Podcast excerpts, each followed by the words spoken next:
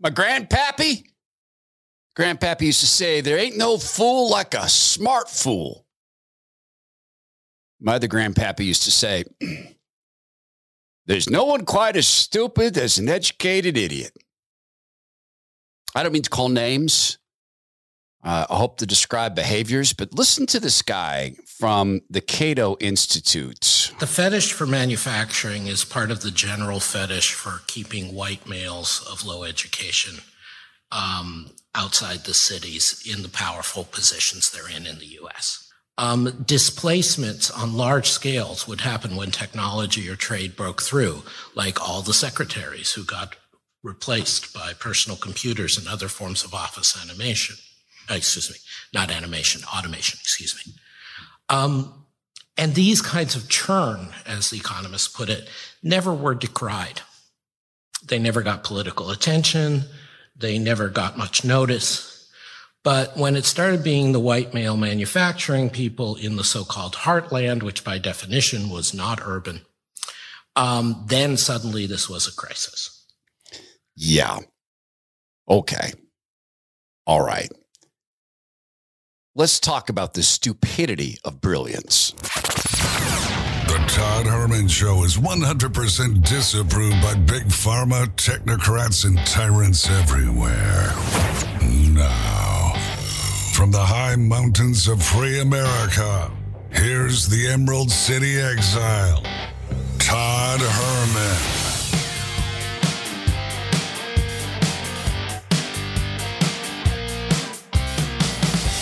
Today is the day the Lord has made, and these are the times through which God has decided we shall live. I deeply appreciate you being part of the podcast family and folks who help us create a larger audience for the show by sharing it with the podcast app share function. It's an easy way to do it. We appreciate you any way that you share the show. We appreciate it. The stupidity of brilliance. This is something that I ponder a lot because I admit that I have um, I have an ist. You know, racism. I have an ism. I, I think I suffer from how would I put this? Ah, uh, normalism. Normalism. I, I, I think that I have this inability to believe that smart people can be stupid or can act stupidly.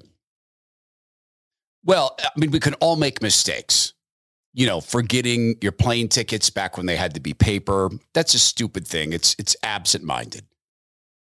Responding in anger to someone, you know, popping off, that's lack of emotional control. It, it you know can be seen as stupidity and anybody can you know make a rounding error. And very brilliant people can make mistakes. One of my favorite ones i share all the time because it's hilarious is windows. No was it no it was um microsoft their their first networking thing. What was that nt now i forget. See stupidity. They forgot to put print drivers in it it was for the enterprise, it was for business. They shipped this brand new SKU of Windows, which was a professional SKU. And I think it was called NT, wasn't it called NT? And it went out to all these businesses and no printers worked because they forgot to put the print drivers in it. But that's an that's that's an aberration. It's it's it doesn't happen a lot. It's not a pattern. It's very difficult for me to believe that super smart people can become utterly, utterly befuddled and stupid. And yet, as I become more familiar with the Word of God and become further discipled, and I read very simple statements like Proverbs 3, verse 7 do not be wise in your own eyes, fear the Lord and shun evil. That's pretty simple. That's pretty simple. You know, what's the old saying about don't date women who cheat and chew? And you know what? No, don't cheat and don't chew and don't date women who do. It's pretty solid life advice. This guy from the Cato Institute's not alone. There's Daddy Bloomberg, there's so called Dr. Jha. And if we look at this and study it, they all have developed this astonishing stupidity stupidity for the same reason. It's all goes back to a core a core mistake. And once you know it, we can trace it way back in time. Wait until you hear this full statement from this guy from Cato. And then Daddy Bloomberg in comparison for smoking and sodas. But what about gas prices? What about that? We look at the stupidity of brilliance.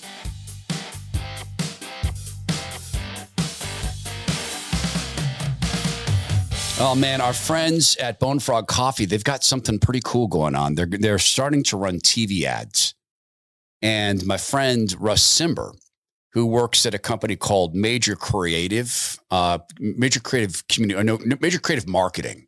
They're my friends, and so I forget the name of the company. Uh, he's voicing the ads. Russ has the most beautiful voice. Really, really creative guy. So there's a growth path for Bone Frog Coffee coming. You guys have helped make this possible. So, number one, let me just start with this. From Tim Cruikshank, the founder of Bone Frog Coffee, a 25 year Navy veteran and Navy SEAL, um, thank you. This is from him. Thank you to the Todd Herman Show audience. And I don't necessarily agree with this part, but this is Tim. Todd is the voice we need in this generation, and we're honored to be aligned with him and to work with him. Hashtag God Country Team.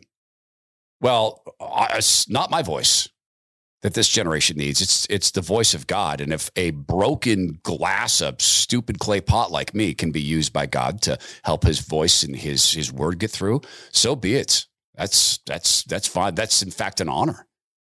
But Tim wants you to know how thankful he is for building a base, for being the support that allowed us to get to this point. If you haven't yet tried Bone Frog Coffee, join God Country Team.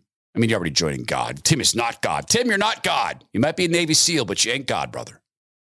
Join this team by trying the coffee at bonefrog.us. And I've been thinking a lot about this. When you try the coffee, I invite you to think about value versus price value versus price. The coffee is going to cost a little bit more than that mass produced stuff at Costco or Maverick drive throughs. But what you're getting in it is the value of culture, the value of God Country team, and in my judgment, far superior coffee because it's made in small batches. It's made with love, and because to this day, the founder and CEO, Tim, is involved in every single tasting session. Get in while you can at the beginning of this. It's bonefrog.us. You get a 5% discount on subscriptions there. That's a lock. You get that forever. Bonefrog.us.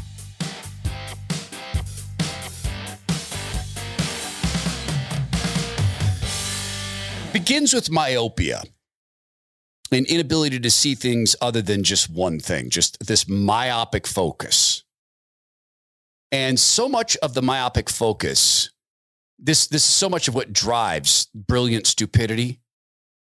And I think of a friend I had who was a, a, brilliant, brilliant engineer. And forgive me if I've told this story before, but it just freaked me out. He was, he had, gosh, his name is Ben, by the way. He had Dr. Ben, PhD. He had something like 29 patents that he was either the chief inventor thereof or one of the primary contributing inventors in software, by the way. He was a genius in human machine interactions, so how to make it easier to use devices. Brilliant guy. And every single time Dr. Ben came to our office, he got lost. Every time. Every single time.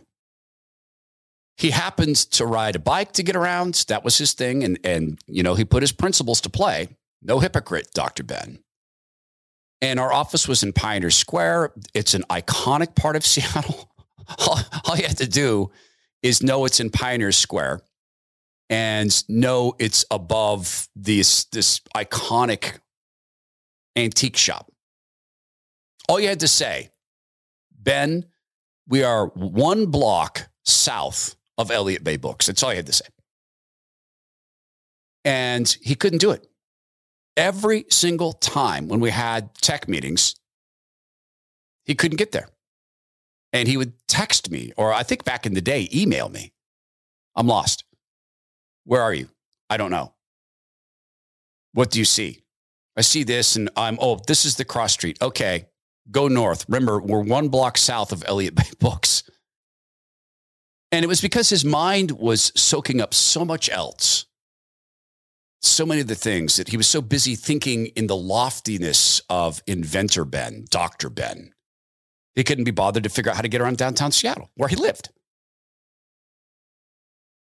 Now, that's not going to kill anybody. That's not going to cause anybody other than annoyance. It's not going to cost anybody's life. This is a guy from the Cato Institute. His name is Adam Posen. He's at a Cato Institute event. He's head of the Peterson Institute.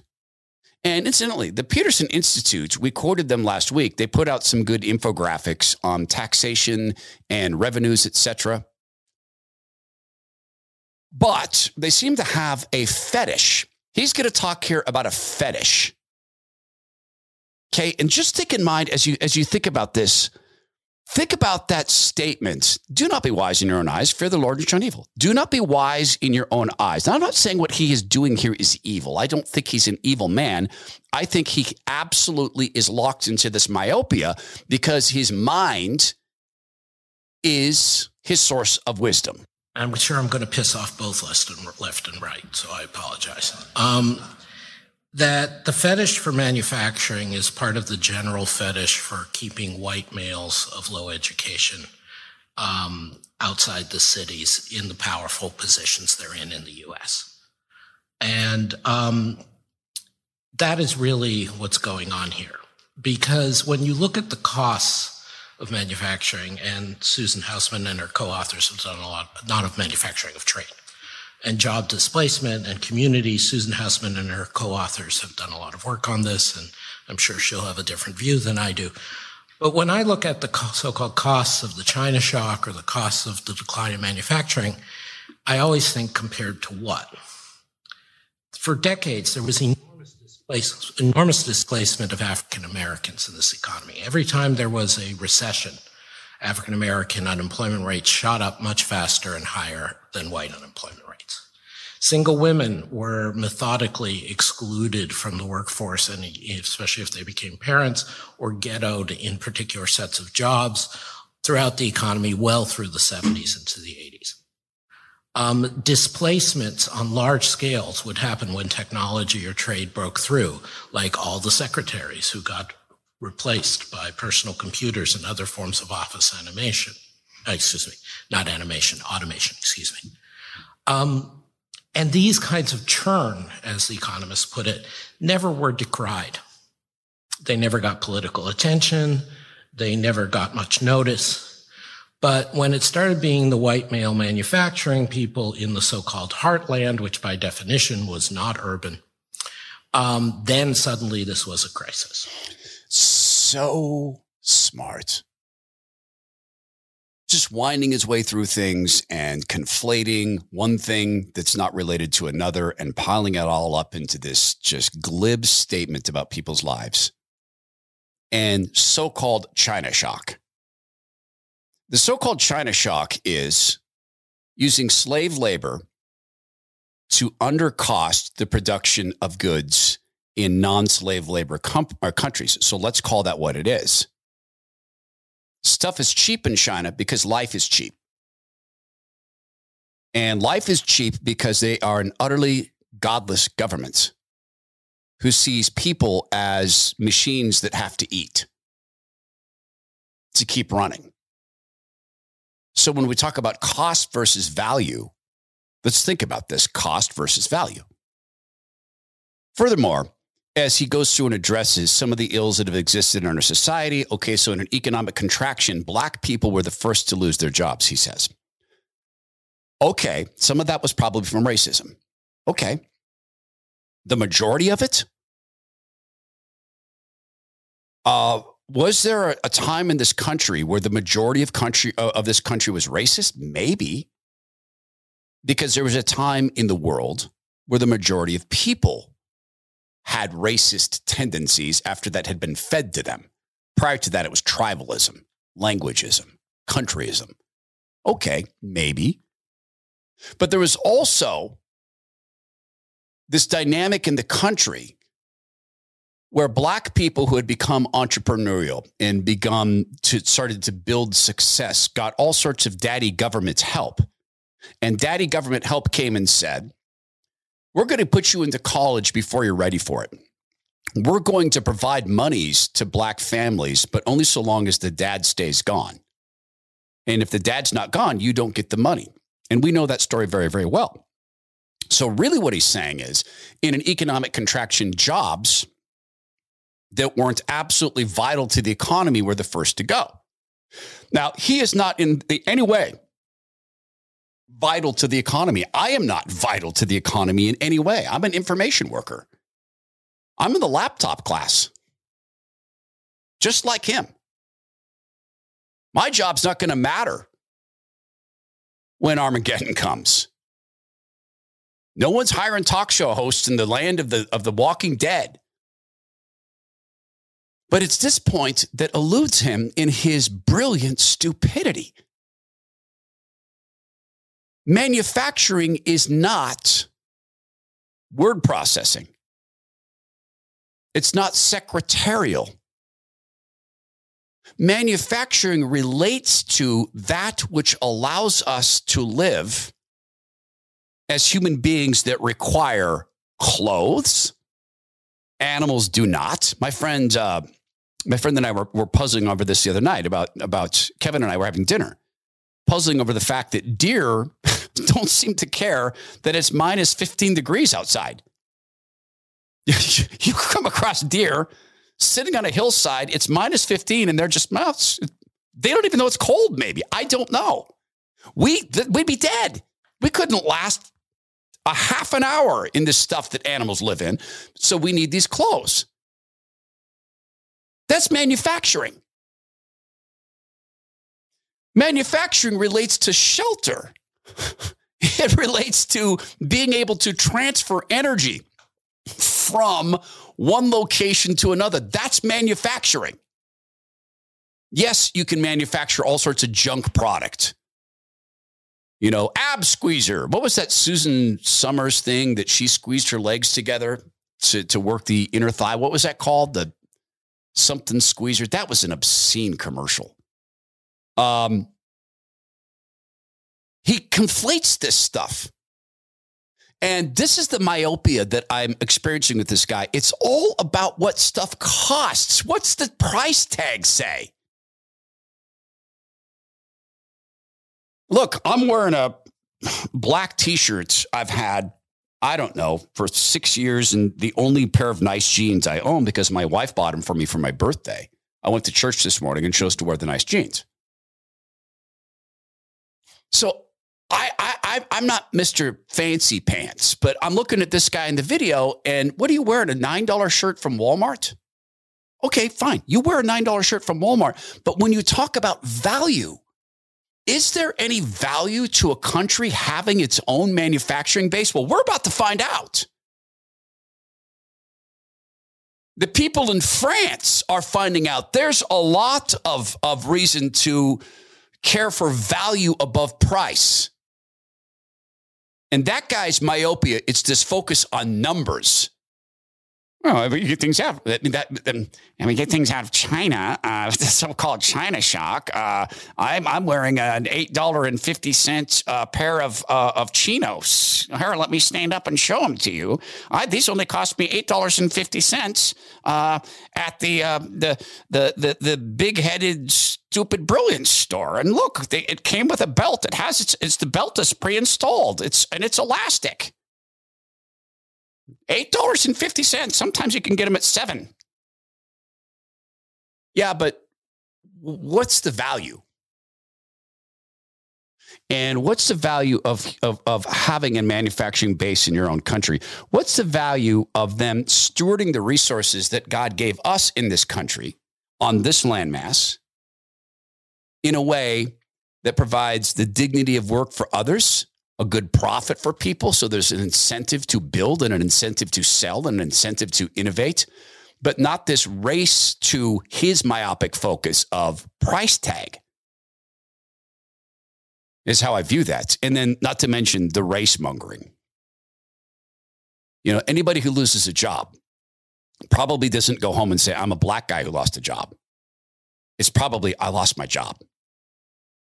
But he's not alone in this. My friends Tom and um, Sherry happen to be over in uh, in in France right now, and Tom is sending me these pictures of what is going on in in, in France, and it's a precursor of things to come. And France is finding out, as Germany's finding out, that oh, that that China shock and that Russia shock, and you know, not having our own base of economic activity in our country, maybe that's not great. I'll say about that in a second. Then we'll go from Mike Bloomberg. Yeah, this goes to uh, that value versus cost scenario, value versus price tag scenario. Uh, it goes to the work, to me, of Bulwark Capital Management, knowyourriskradio.com, and my brother and friend, Zach Abraham, who's on this show every Friday. Value versus cost. When Zach looks at something like electric cars. And he said, Hey, I'm not against an electric car. I might buy one. I just don't think our economy is ready for it. Zach is looking at value. So he's taking the electric car and he and his analysts and his quants, the super smart mathematicians, they're looking at the guts. What's in that car? What elements need to exist in order to manufacture that car? What are the base elements? And then Zach saying, wait a minute, why is it that Tesla's stock is way, way, way up here? And now we've got 17 states who've signed this economic suicide pact to force their citizens, if they want new cars, to purchase electric cars by force. So, okay, that drives Tesla's stock way up high hey, look, people are going to be forced to purchase their products and they're the leaders in electric cars. But the guts, the copper, the zinc, the titanium, the lithium, that hasn't gone up in value? Well, no wonder people aren't mining more of it. No wonder the physics don't work. There's, we're not going to have enough of this stuff. So Zach looks at that and says, that's to, to Zach a buying opportunity because one day physics catches up to politics and depose yours, like Mike Bloomberg. And at one point, oh my gosh, we're going to need all these elements. Now the cost goes up four or five times. Now you take that scenario and you multiply it by about 10,000, and that's how Bulwark Capital Management manages risk by being real, by not being wise in their own eyes, but looking to physics. God invented physics. Looking to that. Now, if you work at one of the everything's happy, or if you put your money in one of the everything's happy, happy and beautiful blue ads, and oh, look, it's all good, like Fidelity, not to bag on them. I used to work with them, I used to have my money there. Well, they're not focused on risk management, and Bulwark Capital Management is. If you're five to 10 to 15 years out from retirement, you simply cannot afford to be anywhere but a, found, a firm that focuses on risk management. Bulwark Capital Management does. Here's how to call them they're at 866 779 RISK. That's 866 779 RISK, or go to knowyourriskradio.com. Investment advice cannot be given without a client services agreement. Bulwark Capital Management is an investment advisor, representative of Trek Financial LLC, and SEC registered investment advisor.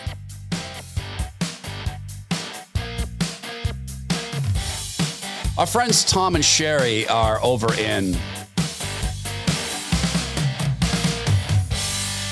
Our friends Tom and Sherry are over in uh, Paris, and they're sending us pictures, or at least sending me pictures. Tom is, by the way, retired Air Force. And he sent me a picture at night. I've never I've never seen anything like this since the 70s. This is this is Tom writing. Hey, as you know, we're in France. We've been seeing some pretty long gas lines the past few days. Tonight we had to wait to put gas in our rental car. At almost midnight, it was about a 45 minute wait. And this is like a you know one of the big toll booths, like at one of the big big toll booths in, in the East Coast. If you've been there, you know, five stations, 10 stations across are like getting into a major airport. And there's cars backed up the, the absolute midnight, 45 minutes. Then he sent me a, a shot from this morning. People are pulled over onto the shoulder of the freeway waiting to get gas in their cars. Tom says, judging by this line, um, this is probably going to be a 90 minute wait. How about the China shock uh, in Russia? We, we, why should France make their own oil and, and have their own manufacturing? And, and it's white men in the, in the suburbs of France. And, and don't, don't be wise in your own eyes. Just look at where did God put your oil? Where is your oil? It's there in your land? Well, you can't afford to employ people in your land to pull out your oil to care for your community so that you have money to, to, to you, you can give some of God's money back to him? You can't do that? You can't see your way through to valuing a manufacturing base in your own country so that you have the security because that's that's that's an unwise steward.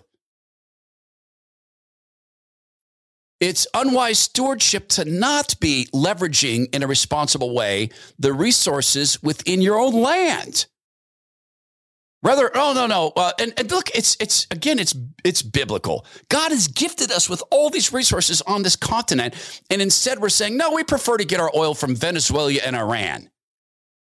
And it's throughout the Bible. There's there's times where you know Israel decides, you know what, let's let's why don't we just have Egypt handle our, our affairs for us? Why don't we, uh, hey, you know what? This, this empire over here, they have a bigger army. Let's hire out the armies. Let's, let's hire uh, uh, mercenaries from these other countries. They'll take care of us. They'll, they'll protect us. And okay, so, all right, you know, so some of our soldiers end up worshiping their, their, their false gods. Okay, well, that's the price to pay because we don't want the shock, the China shock. We don't want to be biased towards white men in the suburbs. And so you stray. And God's saying, Would you do not like the, the resources I gave you on your continent? Wow. a friend of mine was telling me the other day, and she never did find the meme, but it was a meme of, of, of God, of God observing everybody drinking almond milk and soy milk and saying, What's what? That's not milk. Why do they drink? I gave them goat milk and cow milk why are they what's what what's that? Oh, they don't like the taste. Oh.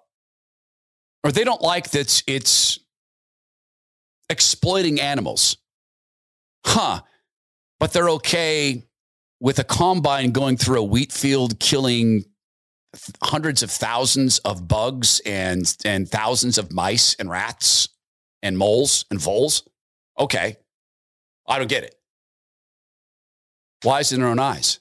Mike Bloomberg is perhaps the greatest example of, of being wise in his own eyes and caustic about being wise in his own eyes. And no, this is not the, it's easy to be a farmer. Do you remember that? Do you remember when he said that? It's easy to be a farmer, that you just, you dig a hole in the ground, drop some seeds, spit on it, cover it with dirt. There you go. You got yourself a, a working farm.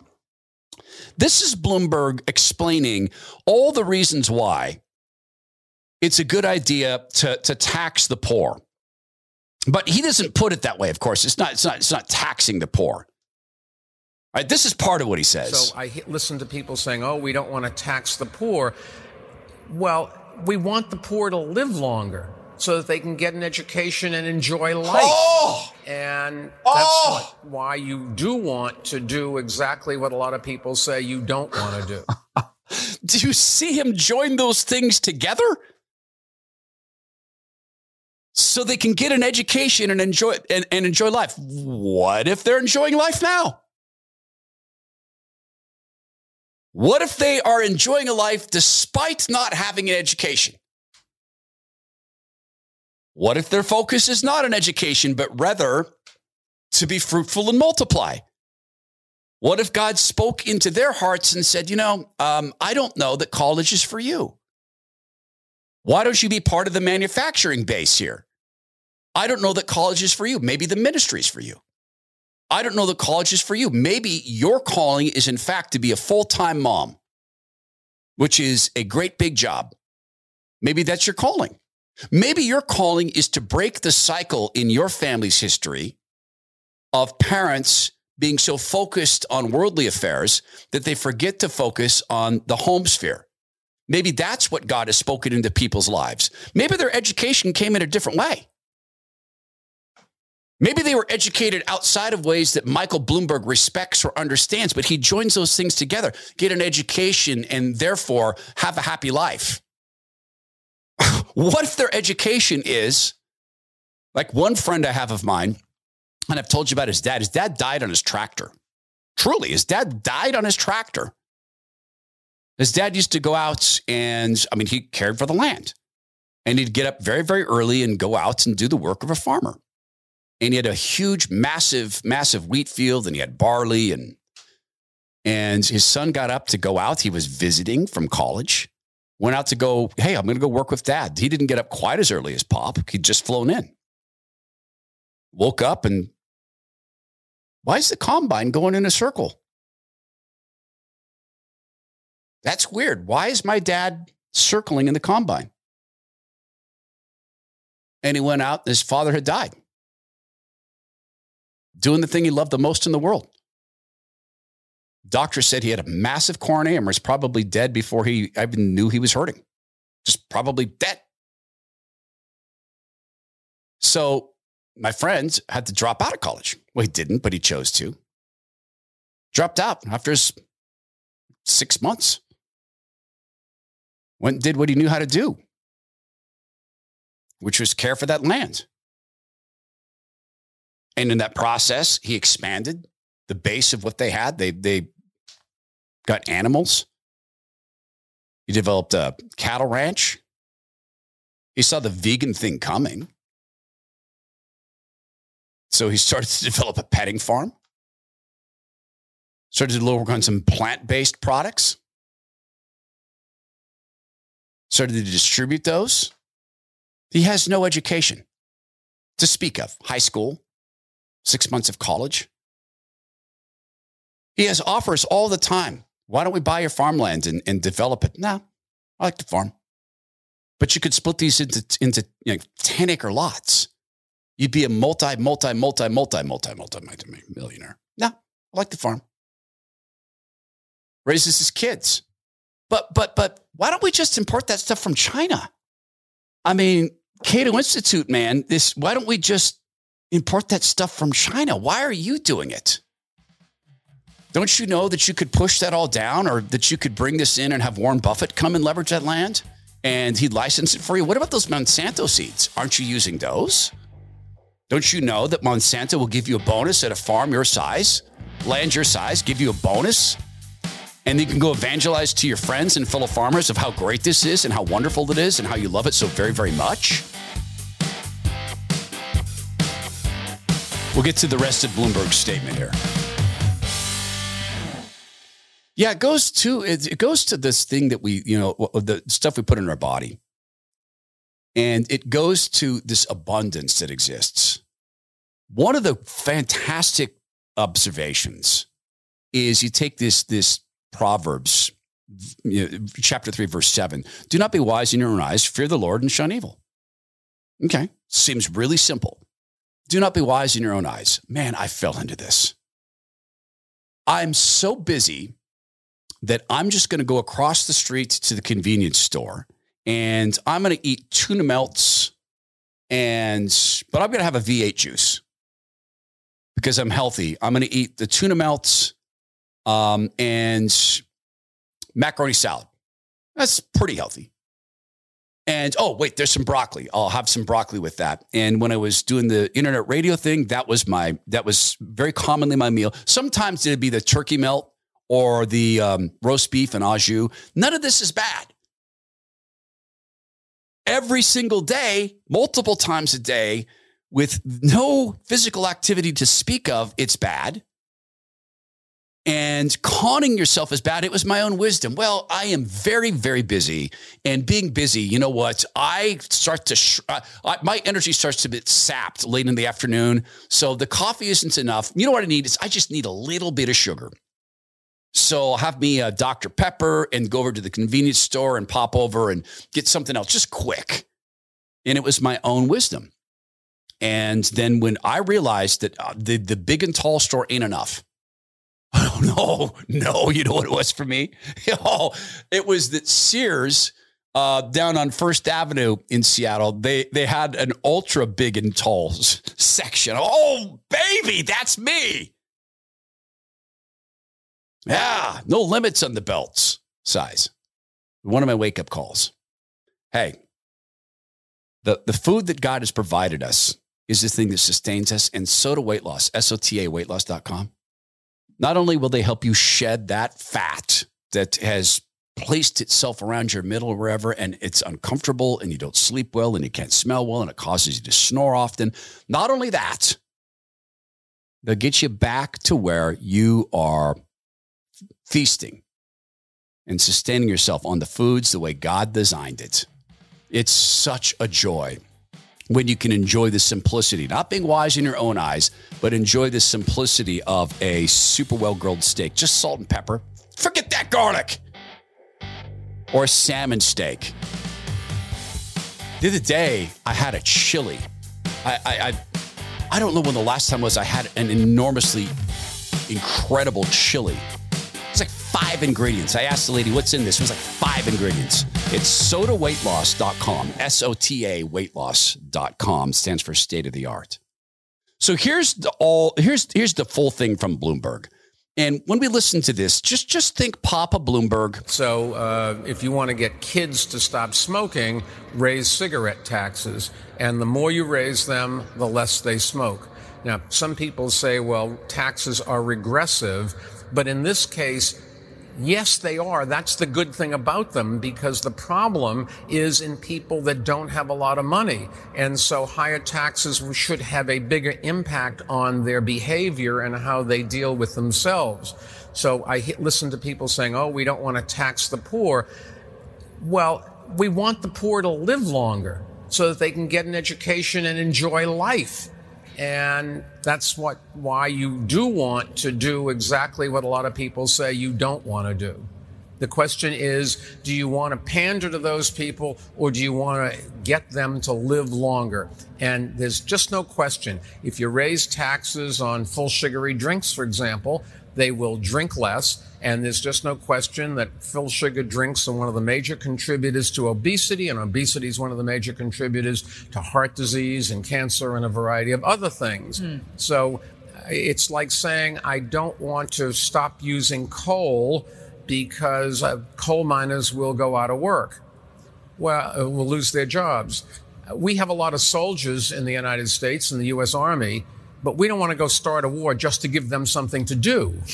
And that's exactly what you're saying when you say, well, let's keep coal killing people because we don't want coal miners to lose their jobs. The truth of the matter is there aren't very many coal miners left anyways, and we can find other things for them to do. But the comparison is a life or a job or taxes or life. Which do you want to do? Take your poison.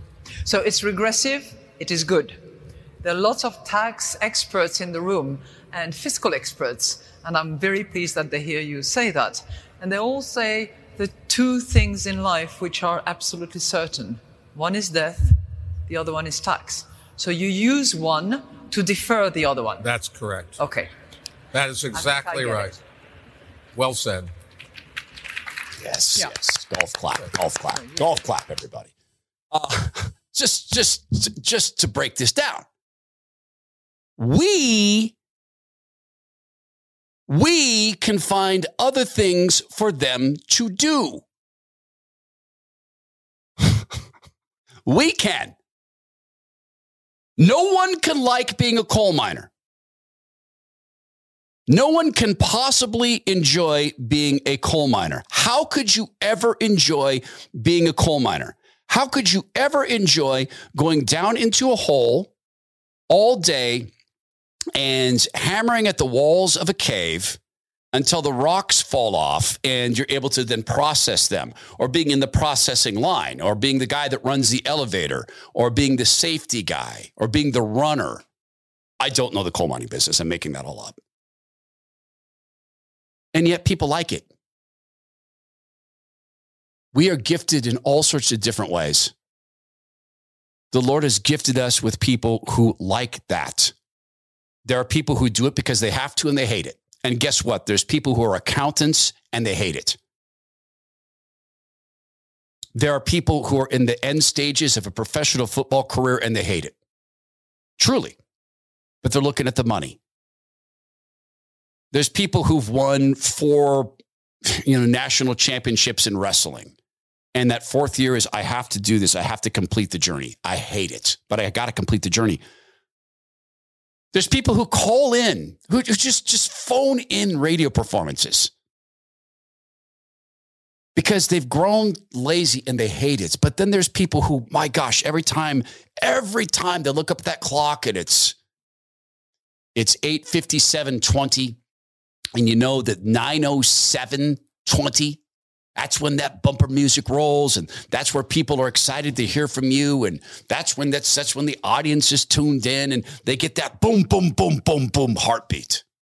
But more to the point about Bloomberg is he said, there's just no doubt that when you raise prices on sugary drinks, people buy less. No, Mike, they don't.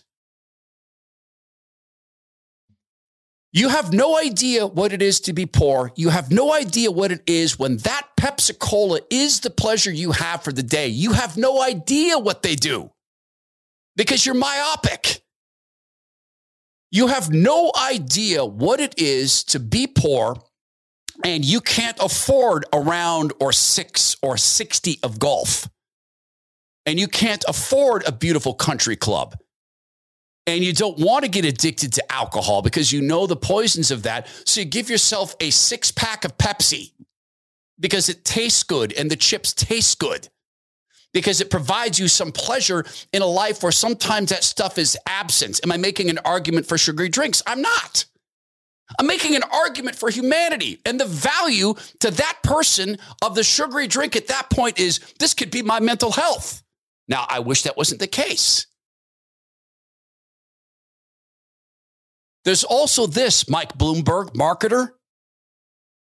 Mark Mike Bloomberg, who literally looks at poor people as zoo animals. We can find other things. Oh, we've got other enrichment activities. Okay, so we don't get to put that big barrel in there with the elephant anymore because one of the er, elephants tripped and, and broke a leg. That's fine. We'll put a big ball in there. That's another enrichment activity. We can find something. There's this. Marketers push this stuff in such a way that it's not a drink, it's an identity. It's you're part of the team. I'll never forget this happens back in Salt Lake City when I did radio there. There was a store called Reams Grocery Stores. And I think Reams is still there and they did this thing where their their ad campaign and their their shtick was Reams. We only uh, what said we only. I don't think they used the phrase markup. Oh, we only add ten percent. Reams, we only add ten percent to the cost. Our profit's only ten percent. And people hear that go, wow, only 10%. That's awesome. I'm going to shop at Reams. And they put their stores in sort of at that time neighborhoods that had a lot of poor people in them. So a lot of people who had a lot on their mind, like making the paycheck stretch. Some people who may not be horribly mathematically conversant, I'm not, but I know the difference between 1% and 10%, and that's important in a second. And so they put those stores in there. So I went to shop at a Reams. And I, because I wanted to see what this was like. What does it mean that they mark it up 10%? Is that on the package? Does it say, here's the cost and we've added 10%? Then I started to ask, you wait, you add 10% to what? So Are you saying that your net cost, right, uh, your to your manufacturer's cost? So if you buy the the beef jerky at one buck, are you saying that then it's a dollar ten? What are you adding the ten percent to? And they wouldn't answer the question. So I went shopping there, and I bought this big grocery, uh, this big shopping cart filled with stuff. And there was a lady standing behind me, and I said man, that 10%, that's that's going to add up. This has got to be like a $150 in groceries. She goes, oh, 10% is nothing. That's like a buck 50. No, 10% of 150 is 15. Are you sure? Yes. And people were doing the math in their head. And they thought they were saving all this money. The average markup in grocery is 1%. It's 1%, not 10%. Grocery is a volume business. It is not, not a markup business. It's volume. The average markup is 1%. And I finally got this Reams executive to call into my show because I started hammering them because I asked a bunch of people at Reams in line. I would make a habit. I was doing this research. Hey, you know, they charge 10% on that. Oh, I know, but that's only like someone had like 30 bucks in their cart. 30 bucks at groceries. You know they charge 10% on that. Yeah, but that's only 30 cents. No, it's not. And what's the 10% on? I got kicked out of a Reams. I did. They called the police because I was asking this manager, okay, so I just bought this beef jerky. You say you add 10%. That's right. Is that reflected in the package? I'm not going to tell you. No, I'm just asking, what's the 10% on? I'm not telling you, get out of my store.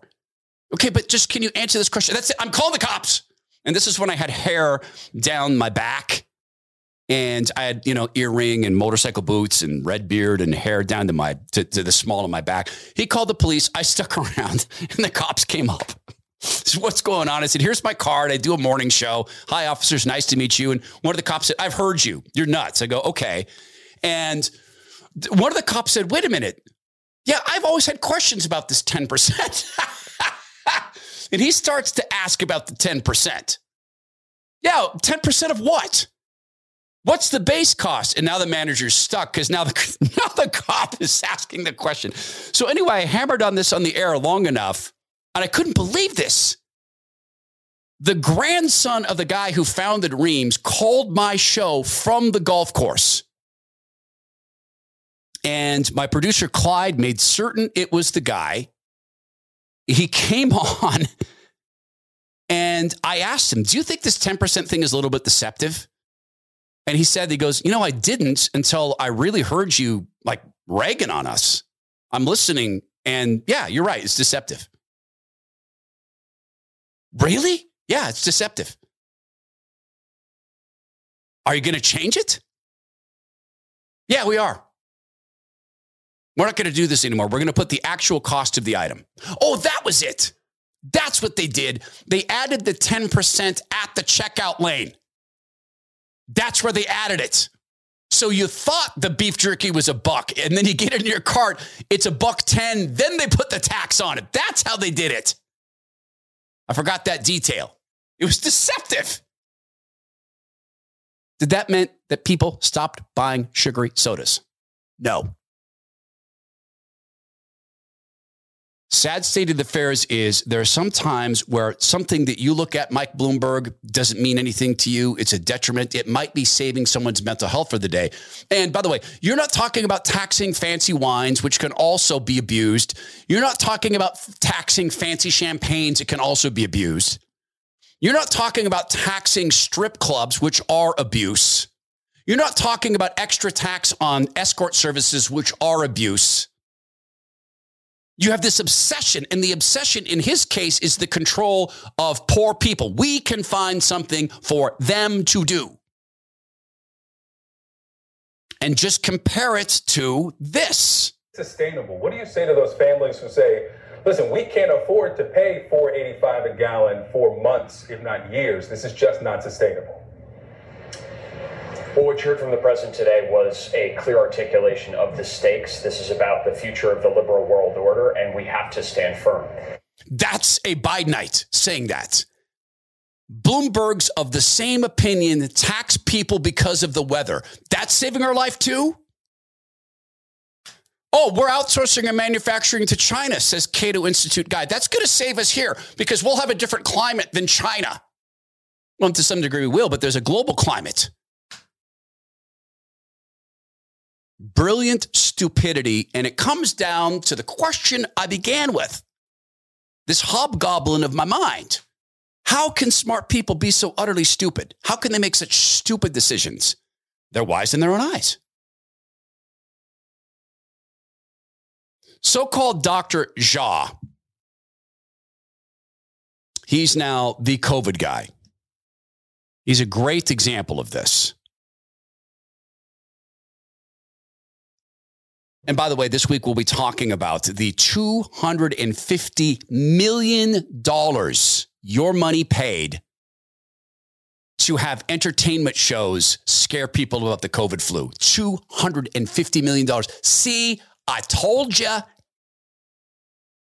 Remember, I've been saying sue big media for conning people into taking these injections? Tom Fitton has the proof. I told you they were taking money to promote this. I told you the government was doing this. I told you mockingbirds were paid to lie about the, the, the COVID flu and the magic mRNA injections. Told you. That was rude. I apologize. That was so rude. Oh, look at me. I'm very special. I told you. God revealed this to us. I apologize. That was horrible. And I wasn't really speaking to you. I think I was speaking to the people who said, that didn't happen. That's a conspiracy theory. You can't say that on the radio. Oh, apologize. So, this question about how can otherwise smart people be so utterly, utterly stupid, Dr. Jha? I've heard Secretary Cardona say this over and over again. You know, people do talk about going back to normal, and I've heard Mr. Secretary uh, say, you know, normal wasn't working out so well for for some people. And so, the goal in my mind is not to go back to normal. The goal is to build a very different new normal that has equity much more at the heart of it.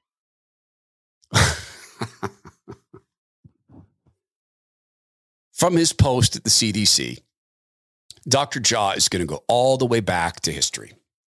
He's going to go find the first descendants of Adam and Eve. And he's going to go back and he's going to map the family history and he's going to go find okay, one brother killed the other brother. We're going to tax that tribe. Go back and look at the era of Cain and Abel. We'll start the tax there. We'll get everybody to equity. Brilliant, wise. He's going to look at then the first wars between the tribes of Israel. Uh, that was wrong. We're going to have equity. He'll cast his brilliant, omniscient eye upon North America and determine which of the first peoples, the native tribes, did the most wrong in their keeping of slaves. And then he'll go and say equity. For instance, he'll go to the Arapaho and say, you know that war that you had with the Cheyenne? You cheated. So we're going to go back. He'll go to the Comanche people and say, hey, you guys you cheated. You ate horses. No, pardon me, you rode horses. Other tribes ate them.